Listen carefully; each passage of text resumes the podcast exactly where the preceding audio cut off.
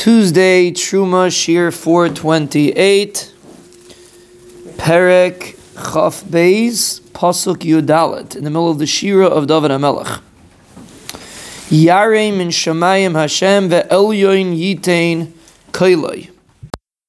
The Ribbono Shel Olam was Yareim, he made a tumul from Shemayim, ve'elyoin yitain kailoi and the Elyon gave over his kail. Now, the reason why the pasuk saying this over here is to explain to you where the might of Hakadosh Baruch Hu comes from.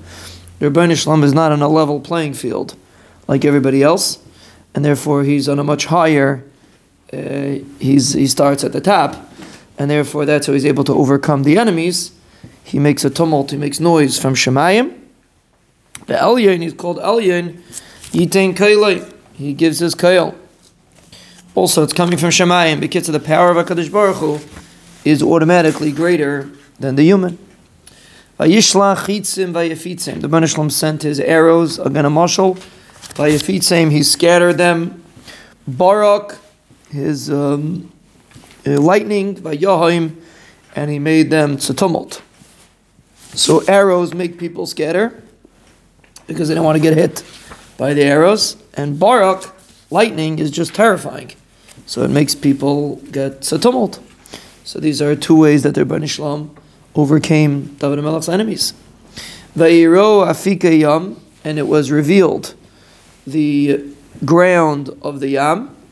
What exactly that's referring to? So according to Rashi, it's referring to Yamsuf. If it's referring to David HaMelech, it has to be a mashal. But the Ribbono Shel Olam, he showed the ground of the yam.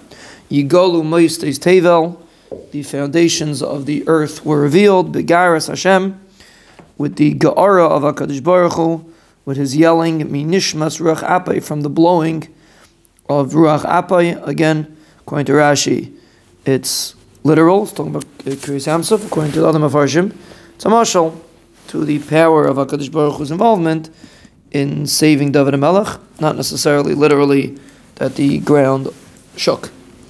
Yishlach mi Marim yikacheni. The Ribbono Shel Olam sent a messenger from Marim to take me, to help me.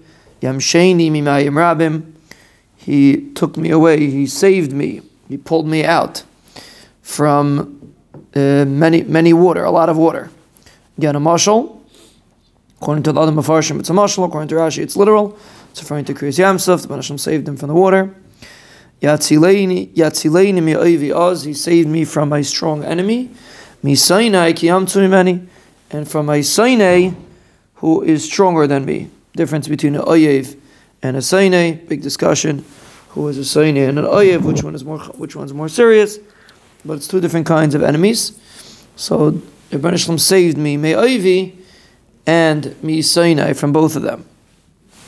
And basically David Melech is describing how Kadosh Baruch Hu came and saved him even when he was being attacked by his enemies, the Ribbono Shel Olam uh, came in from Shemayim and saved them.